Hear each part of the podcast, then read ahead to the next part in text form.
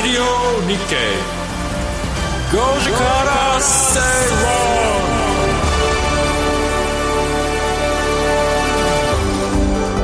論8月21日月曜日時刻は5時を回りました。皆さんこんにちは。吉崎誠二です。こんにちは。アシスタントの内田まさです何ですか？見合っちゃ見合っちゃいました。何喋ろうかなみたいな感じで。でもなんか吉崎さんがなんか喋りたそうな口元の形だったんでいやいやいや。何かおっしゃるかなと思って覗いちゃいました。今日昼間暑かったね。暑かったです。ね夏日まだまだ続きますよ。なんか台風が過ぎ去ってちょっとマシかなと思ってたら、ええ、今日は暑かったですね。そうですね。なんか東京でも水不足なんていうねなんかニュースが出たり。あの一部だけらしいですけど、はい、ダムがね水少なくなってるみたいですよ。もう今日からはねあの夏、えー、お盆休みも終わって、はい、多くの方々というかもうほとんどの方々がもう正常稼働？そうですね。一番長い方で伺ったやっぱり20日までって人がいたんですよね。昨日まで昨日までね、はい、だから2週間近くお休みされたんじゃないですか？いいですね。ねなんか飛行機も先週末に、えー、仕事でちょっと沖縄で公演行ってましたけど、はい、帰りの飛行機なんて全く空いてませんでしたね。ぎゅうぎゅう。ぎゅうぎゅうどころかあの ANA さんも JAL さんも一日中満席でもう30分おきぐらいにちょちょこちょちょあのネットを見て空きが出ないか出ないかと思ったらふっと見たら別のもう一個黄色いスカイマークが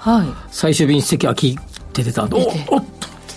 じゃあそういう方々が本当取り合いみたいな状態。もう完全に取り合いだったと思いますね。大変ですね。それで公演が4時40分ぐらいまでだっただったのかな、はい、最終が8時半だったんであスカイマークさんね、うん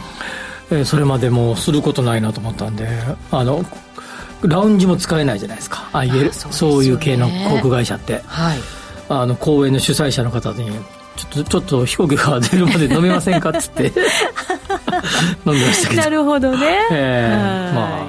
まあまあ多くの方々が今日から正常稼働ということだと思いますので、はい、働かなきゃ。働かなきゃということね。働きました？今日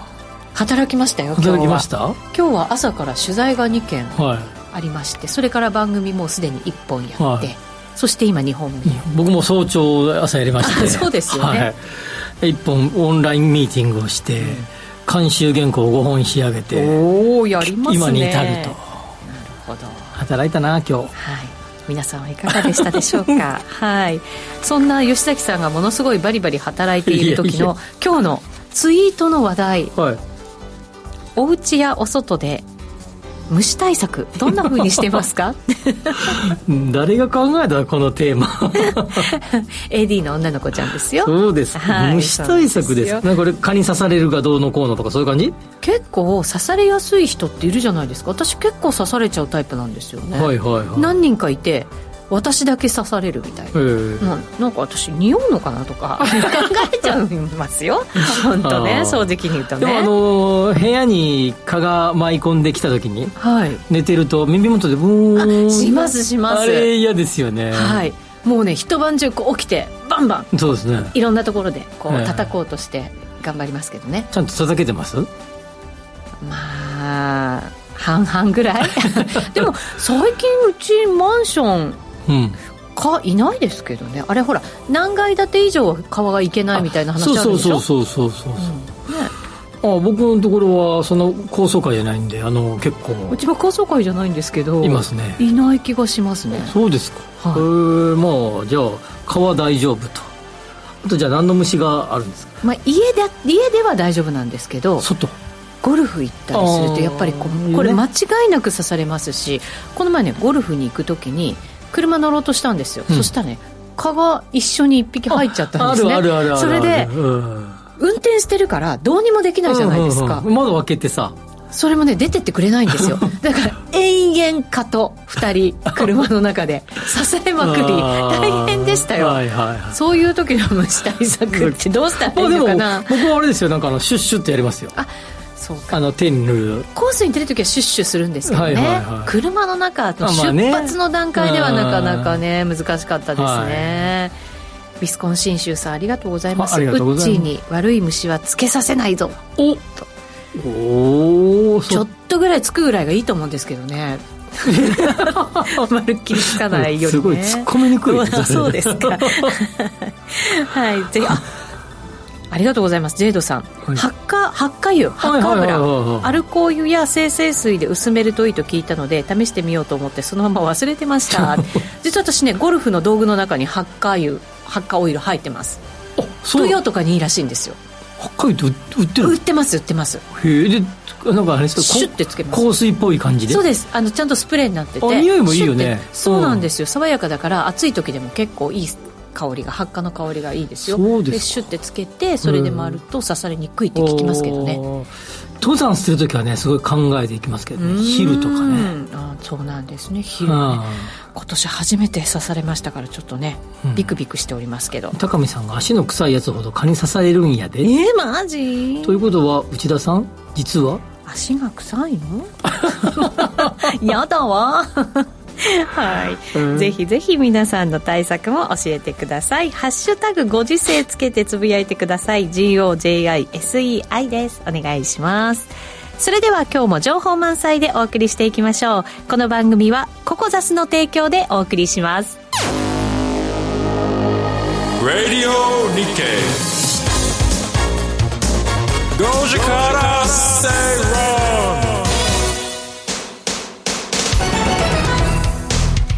ラジオ日経では5時から正論をお送りしています。この時間は経済マーケットニュースをフラッシュでお届けします。まず最初のニュースです。不動産各社が賃貸マンションの開発を進めます。例えば野村不動産は今後3年間で1500戸開発し長谷工コーポレーションの子会社は、えー、自社開発物件を現在よりも5割増やします。分譲マンションの価格が高騰する中住宅購入を見送ったカップルやファミリー層は少なくありません。単身者向けだけでなくファミリー層向けの賃貸マンションの開発で収益確保を目指します。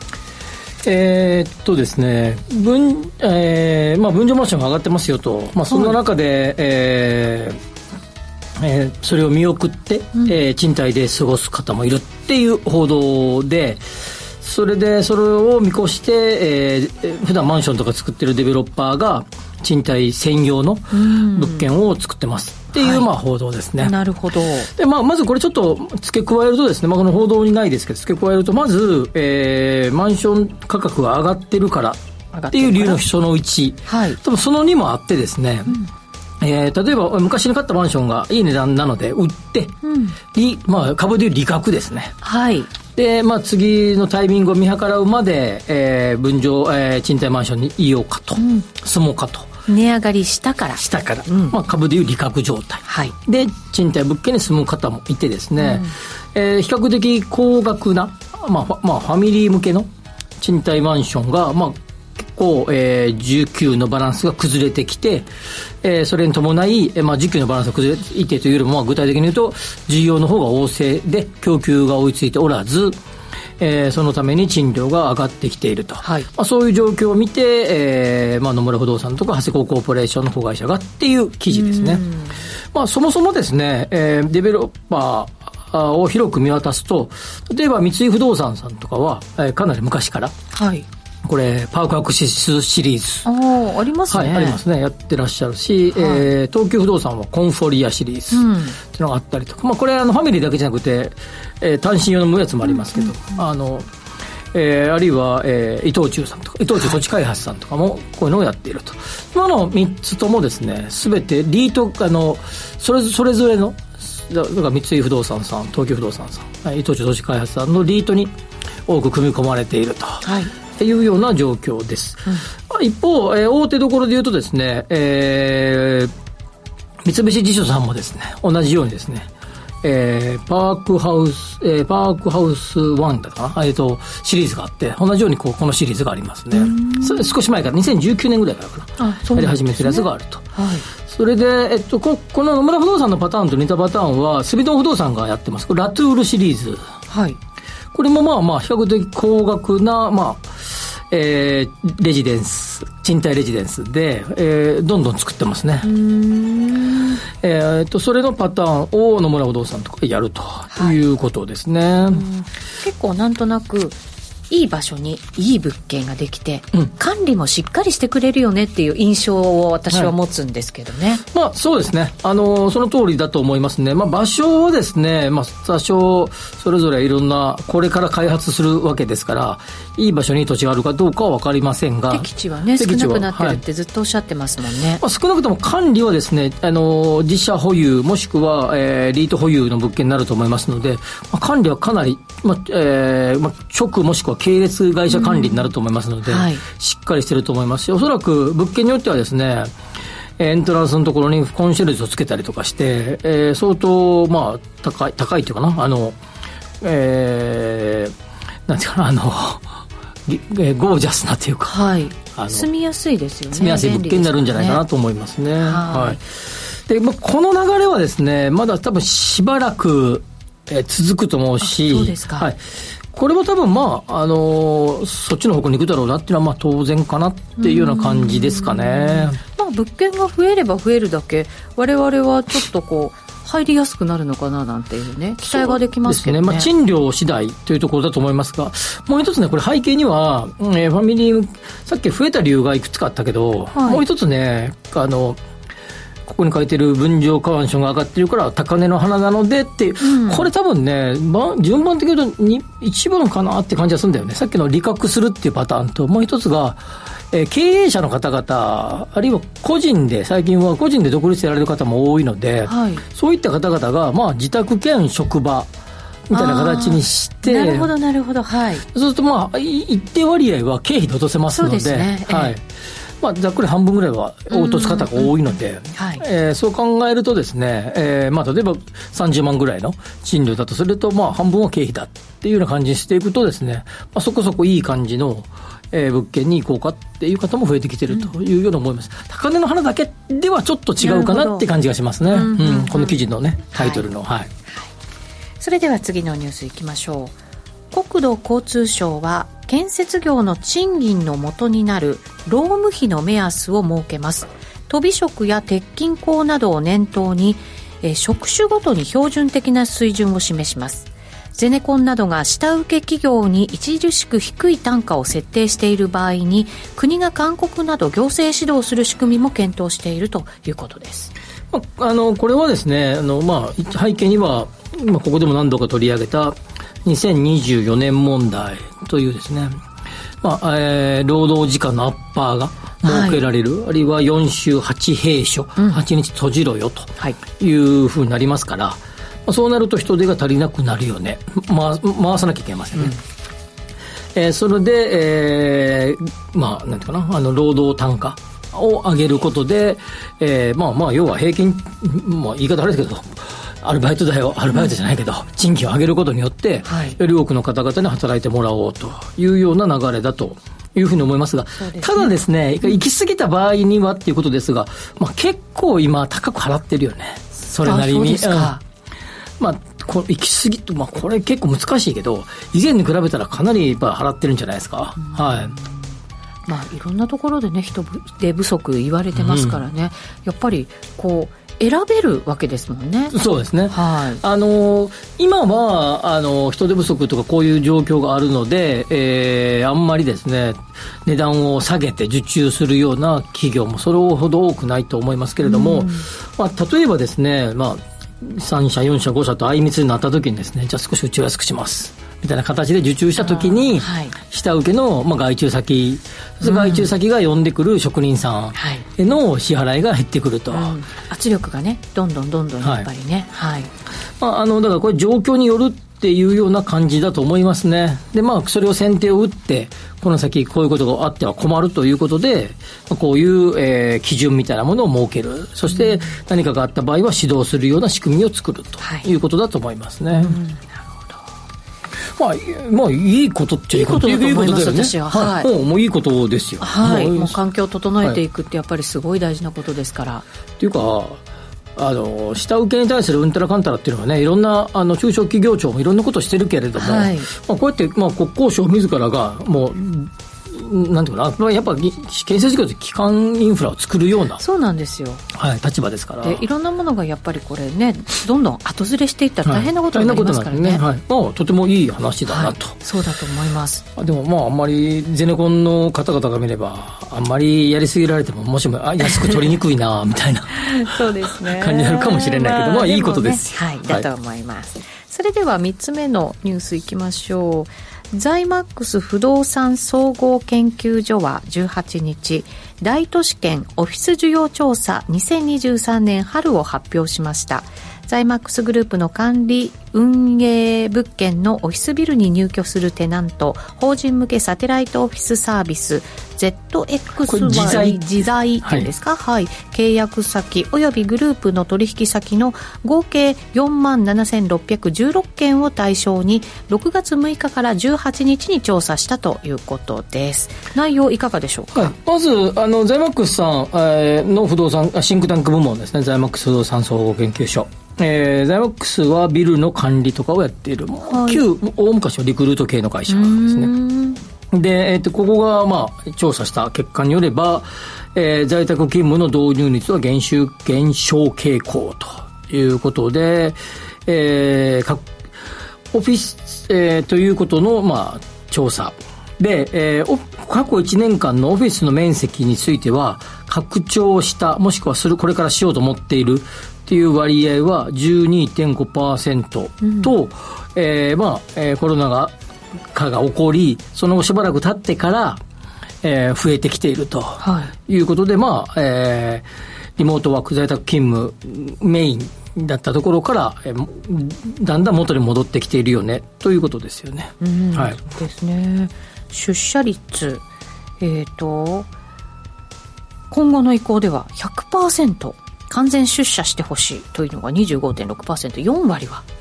完全出社してほしいという。25.6%、ね、25.6、だから4割、あ、4分の1。4分の1。はい、4分の1ですね。はい、で、え、導入率、在宅勤務の導入率は45.6%。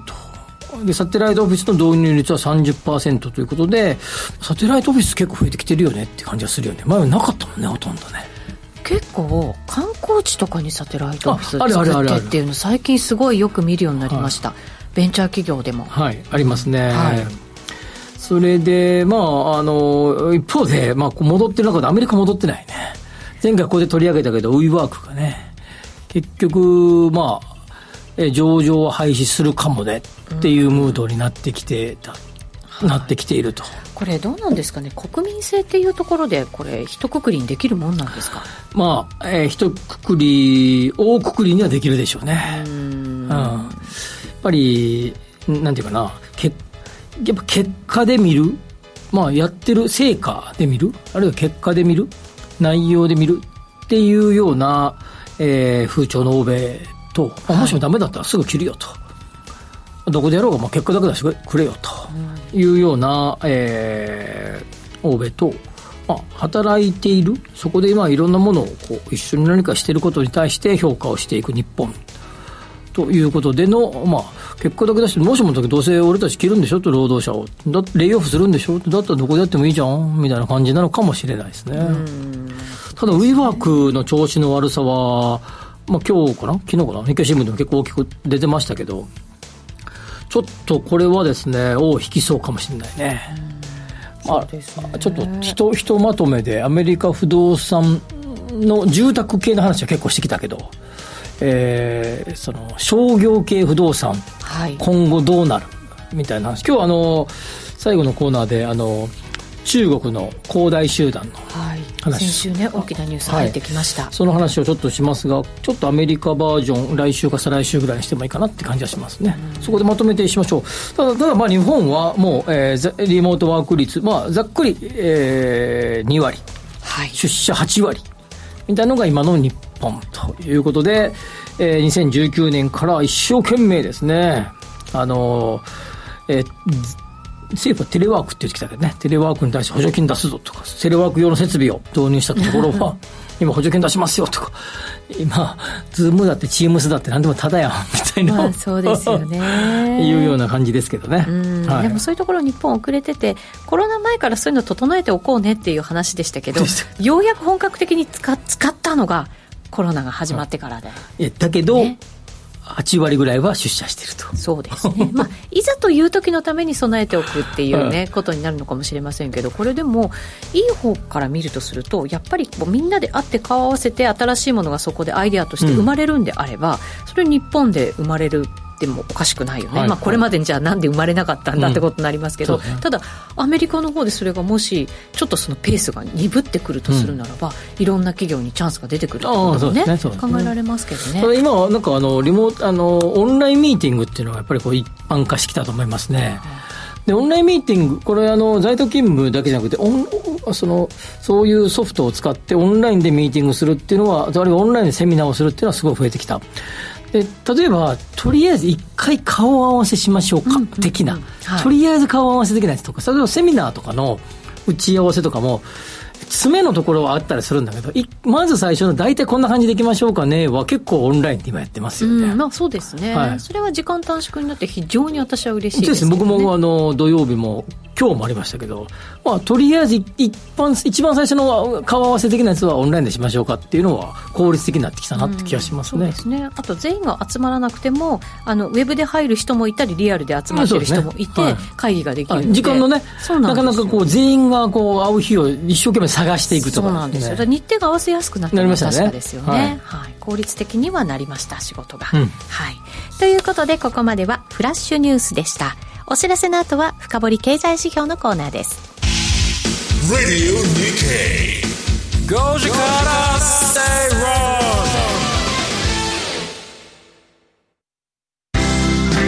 人生100年時代。あなたはどんな人生を描きますか？お金に困らない人生にしたい。やりがいのある仕事に就きたい。お気に入りの間取りの家に住みたいあなたの描く理想の人生をココザスが幅広くサポートします。さまざまな資格を持った専門家がお金仕事住まいについて無料でアドバイス。一緒に豊かでワクワク生きる未来を作りましょう。詳しくは番組ウェブサイト右側のバナーからココザスホームページをチェック。政治がわかるポッドキャストが配信中です。吉野直也の日経切り抜きニュース。ホットなニュースを熱く伝えます。日経のベテラン記者が最新の政治ニュースを総まくり。経済の視点からも詳しくお伝えします。毎週火曜日の配信です。詳しくは番組ウェブサイトをチェックしてください。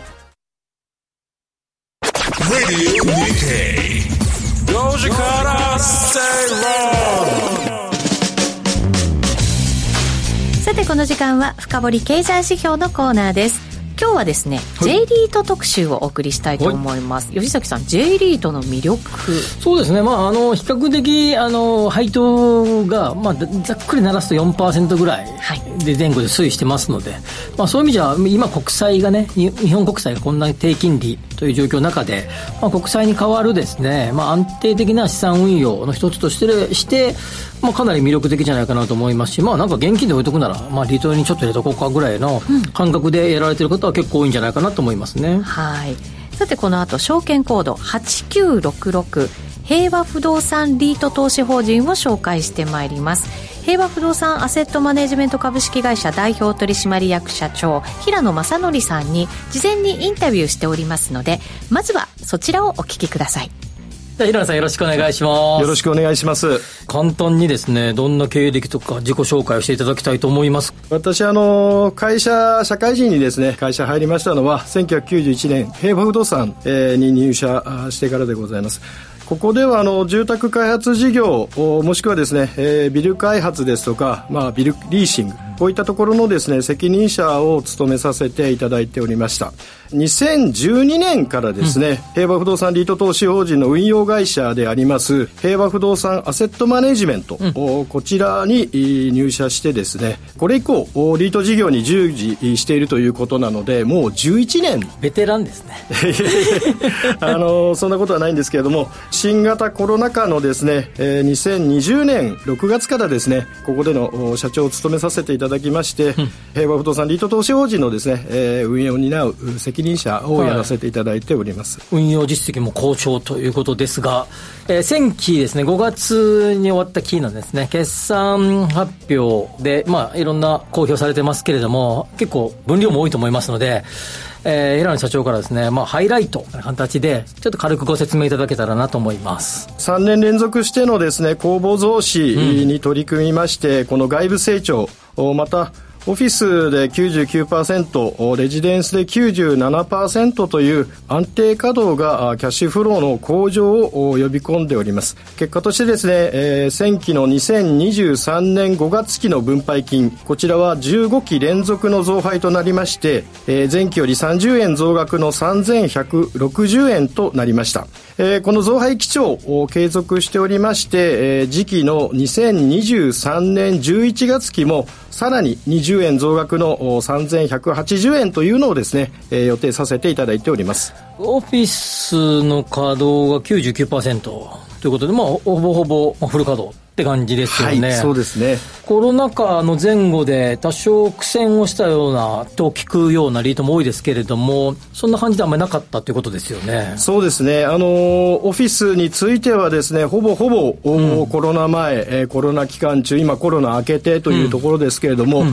ほぼほぼ順調に推移したかなというふうに思っております、ね、なるほど。後でここちょっと詳しく聞きたいなと思います。はい、もう一つ、あの、えっ、ー、と、前段で聞いておきたいのが、時期の見通し、さっきお話しいただきましたけれども、これ、この後、どんどんどんどん増やしていこうという計画で、ネクストビジョンみたいな掲げられておりますが、この後、目標、ここぐらいまで分配金増やしていくぞみたいなところっていうのはあるんですか？はい。現在ですね、3160円と申し上げまして、うん、ネクストビジョンの中ではですね、えー、分配金の方をですね、3300円までですね、うん、えー、伸ばしていこうということでですね、掲げさせていただいております。うん、えー、ネクストビジョンでは2800円の水準、これが2年前のことでございましたが、ここから始めてですね3300円まで5年から10年をかけてと、うん、いうことで考えておったんですがかなり速いペースで来ておりますぜひですね近い将来3300円というのを 達成したいというふうに思っております。これはいいです。ね、まあ、どれぐらいその時の投資口価格がどれぐらいかによりますけど今よりも今のまま仮にすればですねここのいい利回りになりますね。そうですね、えー、ぜひですねあの分配金の方はですね、はい、着実に向上させていきたいというふうに考えております。なるほど。やっぱこの稼働率の高さそしてあの賃料の安定感ということを考えるとやはりあれですか？オフィスとレジがちょうど半々ぐらいのリートじゃないですか、はい、ポートフォリオで見ると。で、これを見るとですね、特に僕オフィスなんか注目しているんですが、比較的中規模のオフィスが多いですよね。そうですね。はい。ここはやっぱり、まあ、比較的大規模のオフィスの方が稼働率が、とかあるいは賃料がっていう人もいれば、一方で中規模の方が、えー、安定感があるんだという人もいますが、この辺どうお考えですか？私どもが東京特部で取り扱っている、うん、オフィスというのは中小型、というところで、平均100坪。平均賃料がですね坪あたり1万6000円というのが平均増でございます、うん、えー、このくらいの面積帯ですと面積によるもしくはですね、うん、えー、賃料によるコスト削減メリットというのが、うん、なかなか出にくいと。なるほどなるほど、はい、こういうのはですね、はい、えー、メリットとしてですね、うん、えー、受けていただけるのかなと思っております、うん。であの一方で、レジの方はまは、あ、コンパクト、あるいはシングルがほとんどなイメージですよね。そうですね。あの、シングルタイプが8割を占めています。えー、シングルタイプ効率性が高いということでですね、えー、ここを中心に投資をしてきましたけれども、コロナ禍においては、うん、やはりシングルタイプ、東京においては少しダメージを受けたところでございます。はいはい、ただ逆にここへ来て、コロナの収束とともにですね、シングルの底入れ、えーうん、ここからですね巻き戻しに入っていけるのではないのかなと、うん、でここはですね今後の成長点として捉えていいのではないのかなというふうには思っております。今、中規模なオフィスなんかでいくと、現在のテナントさんが出るという後に、その後の賃料の増額っていうのはうまくいってるんですか？そうなんですね、リートさんの中ではなかなかですね、稼働をですね、ね。うん、あの取り戻すために、賃料がまた次のテナントを入れるときに下がってしまうというケースがあるんですけれども、うん、私どもにおいては、まあ、あの前期は、えー、新規の賃料においても継続の賃料においてもですね、えー、プラスの水準で推移できたというところでございます、うん、これなんかあれですか？コツがあるんですか？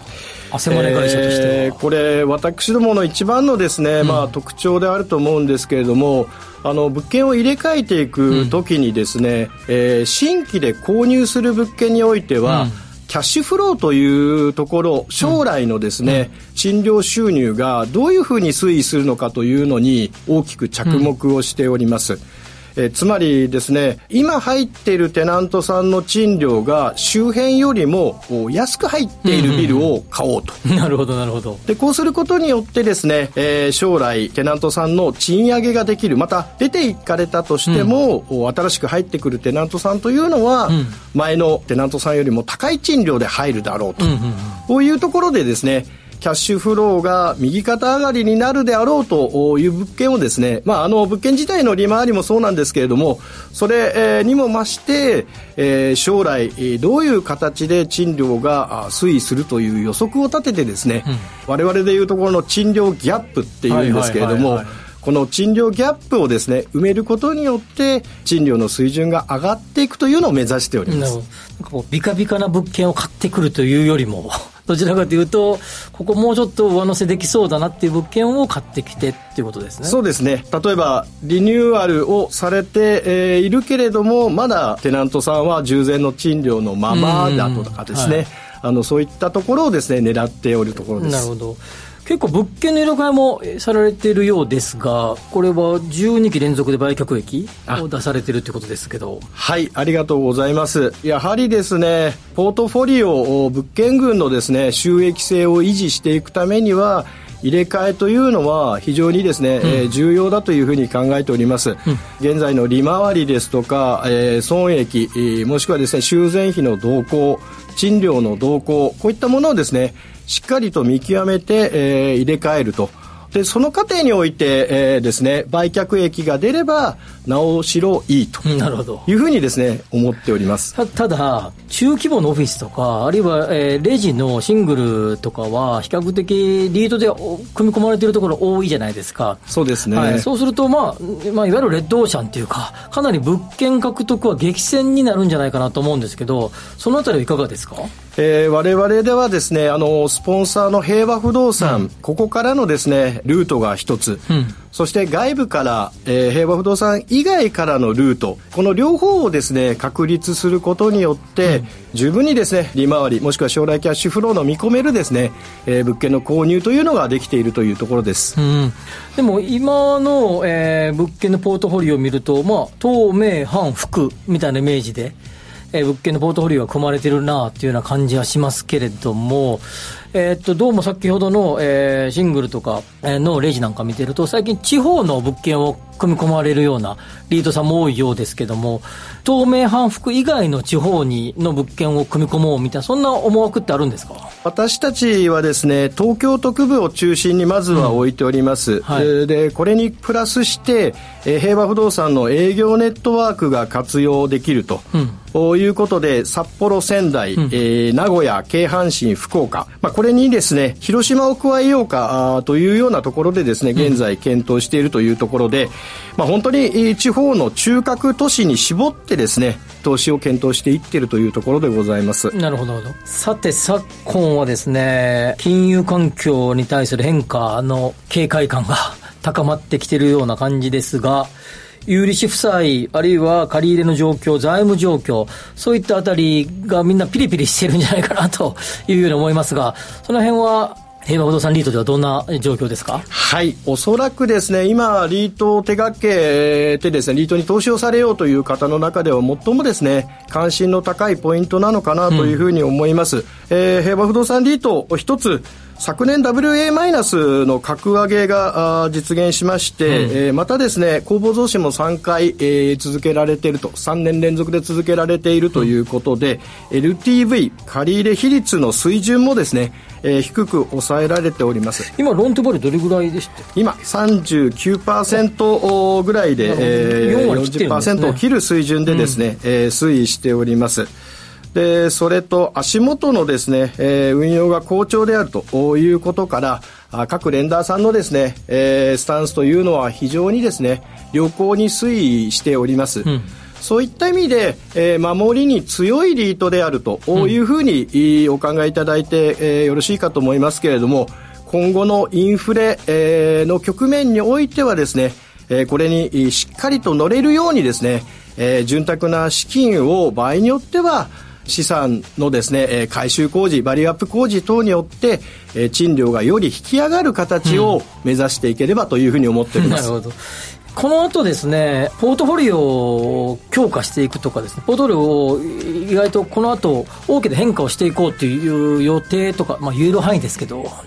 ポートフォリオの今後の見通し、展開みたいなところ、強化策みたいな話をしていただけたらと思いますが。はい。今までですね、えー、物件入れ替え、高稼働、賃上げ、うん、こういったところをですね、えー、キーワードにして、えー、運営をしてまいりました。先ほどですね、あの、ご指摘いただいた通り、日銀さんの金融政策、うん、ここにですね、まあ、変化も見え始め、インフレということも、まあ、強く意識しなければいけないというふうに思っております。こういう資産のブラッシュアッププというのはですね、えー、今申し上げた物件の入れ替え、高稼働、賃上げ、こういったところにですね、加えての新しいキーワードになってくるなというふうに思っております。貸し室のバリューアップ工事によって、えー、賃料をさらに引き上げて、えー、インフレの波に乗れるというようなところをですね、考えていきたいというふうに思っております。最後にですね、えー、リスナーの皆様にメッセージを一言短めにお願いします。はい。私たちはですね、強固なポートフォリオと財務の健全性で、コロナ禍にもかかわらずですね、15期連続の増配というのを果たしてきました。で、未だ55億の内部留保と80億のキャッシュ、キャッシュ、フリーキャッシュですね。うん、えー、これに30%台の鑑定 LTV という強い武器を持っております。うん、これらをですね、バリューアップ工事等に振り向けてですね、インフレの波に乗った経営によって、えー、分配金水準、えー、さらにですね、引き上げていけるような経営を目指していきたいと思います。えー、これによって、えー、私たちの経営理念である、ステディグロースサスティナブルプロフィット、これを実現していきたいというふうに考えておりますので ぜひともよろしくお願いいたします。今日ご収録の時に、えー、14万900円っていうですね終値でしたけどどれぐらいまで目指してらっしゃるんですか？はい大きい数字をですね 申し上げたいところでありますけれども、はい、まずは分配金からということで、はい、これに見合ったですね、はい、投資口価格の向上が見られたら非常にありがたいなというふうに思っております、はい、ありがとうございました、えー、平野社長と、えー、お時間を共有させていただきました。今日はありがとうございました。ありがとうございました平和不動産アセットマネジメント株式会社代表取締役社長の平野正則さんでした。インタビューされていかがでしたか？あの気さくなね、うん、中で共通の知り合いも結構多かったんで。そうですか。いろんな話打ち合わせのまあ、打ち合わせしてる時と終わった後は結構その共通のネタで盛り上がってましたが。あの最近数字も平和不動産リート調子はまあ上がってる感じでね、ね、平和不動産というと茅場町っていうなんかピンポイントのイメージでしたけれど、うん、本当幅広い物件そうですね、まあ、あの他のリートとのやり取りの中で、うん、物件も幅広くて。レジと、えー、オフィス、はい、半々。ちょまあ、半々ってなかなか珍しくて。あそうなんですね、まあ、あのレジがあのオフィス多くてちょこっとあの 2, 2割ぐらい入ってますみたいな、はいやっぱもともとの合併のこともあってやっぱ半々リートって、まあ、ちょっと少ないんじゃないかなっていう中ではあのいいとこ取りをしてるリートだなっていうふうになるほど、まあ、まあ、平和不動産っていうね、まあ、いう言い方あれですけど、まあ、ある種のガチガチな会社をやってる、歴史もあって、ね、歴史もあってやってるので、うん、まあそういう意味で安定感があるなあというようなイメージでしたね。はい、はい、さてここでお知らせです。あのリートの祭典が東京で開催、はいラジオ日経プロネクサス東京証券取引所共催 J リート各社が集結する J リートファン in 東京を9月30日土曜日東京永田町の JA 共済ビルカンファレンスホールで開催します。フロンティア不動産投資法人 CRE ロジスティクスファンド投資法人平和不動産リート投資法人 SOSiLA 物流リート投資法人コンフォリアレジデンシャル投資法人この5社に5社の講演に加えて J リート基調講演で不動産エコノミスト吉崎誠二さん。そして経済評論家杉村富夫さんなど豪華な出演者による特別講演もあります。お申し込み詳細についてはラジオ日経ウェブサイトのイベントセミナー欄 J リートファン in 東京をクリック抽選で200名様を無料ご招待します。お申し込みは、ラジオ日経ウェブサイトのイベントページからご応募ください。締め切りは9月20日水曜日です。なお、当選者の発表は、招待状の発送をもって返させていただきます。以上、深掘経済指標 J リート特集でした。お知らせの後は、ワクワク人生ここザスタイルのコーナーです。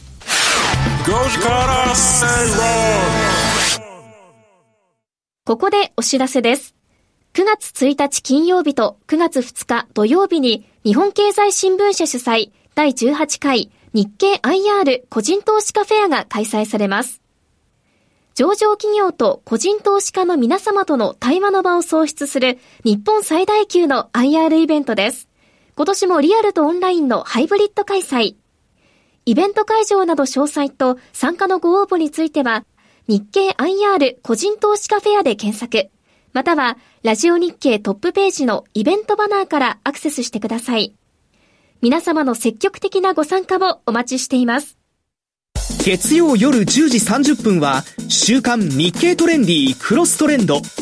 日経トレンディと日経クロストレンドの編集長が、今旬な話題やキーワードを解説します。週刊日経トレンディークロストレンドは、毎週月曜夜10時30分、ラジコタイムフリーでもどうぞ。5時から正論この時間はワクワク人生ここザスタイル。人生100年時代を豊かでワクワク生きるためには一体どうすればいいのか。このコーナーでは結婚やお子様の誕生転職リタイア住宅購入など個人のライフイベントを充実させるヒントをリスナーの皆さんと一緒に探していきます。今日は中国の不動産。うん、ね、もやもやしてますよいろんなニュースが入ってきてそうですねはい先週ですよね恒大集団アメリカで破産法適用申請というニュースが入ってきてちょっとマーケットもね下落するような場面がありましたけれども、うんそうでしたね。まず、この、まあ、少し前からね、結構やばいんじゃねっていうのは言われてました。きましたよね。はい。21年の決算、うん、21年末の決算ぐらいからよくない？はい、まあ、でもそもそもちょっと振り返ってみたら、えー、もうなんか忘れてる人も多いかもしれないですけど、2020年夏に、えー、中国政府が3つのレッドラインみたいな、うん、えー、ことをこうしこう示してですね、はい。まあ、あのその基準を下回る不動産企業には融資を厳しくせいという、うん、まあ、お達しを出したと。はいまあ、これはいろいろまあ上がっているとか、まあまあ、まあいろんな、えー、状況の中で、まあ、政府がそういうことを言ったと。不動産加熱してるような状態がねやっぱり、はい、で価格もちょっと下がったらまたぐっと上がっていくみたいな、はい、はい、流れがずっと続いてました。コロナ禍だったのにそんな雰囲気だった時に、はい、まあえー、中国政府がそれを指示そのを出したと。3つの内容は総資産対負債比率が70%以下、うん、自己資本比率の負債率自己資本対負債比率が100%以下。短期負債を上回る現金が保有している。これこれを満たしてないところには厳しくするよというふうにしたと。そうするとですねまあすでにこの頃ぐらいからですねなんとなくこう良くない雰囲気がこう出始めてきて、はい、まあ代表的な、えー、中国の2つのマンションデベロッパー、はいが、えー、カントリーガーデンとこの恒大と、はい。はい、この2つが、まあ、どっちも影響をもろに受けてるよというような状況の中で、まあ、カントリーガーデンは、まあ、調子あのすごい良くないっていうなすんごいあのタイムがある。なんだけど、まあ、今回は恒大集団がまずアメリカでの破産法、はい、10連邦第15条かだからつまり自社の分じゃなくてあの外国資本のやつの方ですね適用するということになったということですね。で、これはまあここで何度かお話を、えー、してきましたが、まあ、えー、中国の建マンションなんか特に、えー、建築を進む中で着手金を、まあ、デベロッパーですから初めに、えー、販売をしてそれで契約を取りですね、えー、順番に工事を始めていくわけですけれども、まあ、最初に着手金途中で中間金して、えー、何度かに分けてお金を入れていく中でどんどん建物が建っていくとい。う中で、はい、えー、ローンの支払いは日本と違って契約をしてその後からですね引き渡しを受ける前から建築中にもかかわらず、えー、ローンがの支払いが始まる。のが中国の、まあ、マンションの特徴とその工事が止まっている状況を見てですね、はい、えー、っとき、えーと債務者つまり購入者ですね。工事止まってるやんと。そんなところに払えるかいなと、はい、いうようなことで、まあ、資金繰りがそれであ、まあ、悪化してきてるのを、まあ、じゅんぐりじゅんぐりこうずらしてやってきたんだけどいよいよ厳しくなってきたというようなところだと思いますね。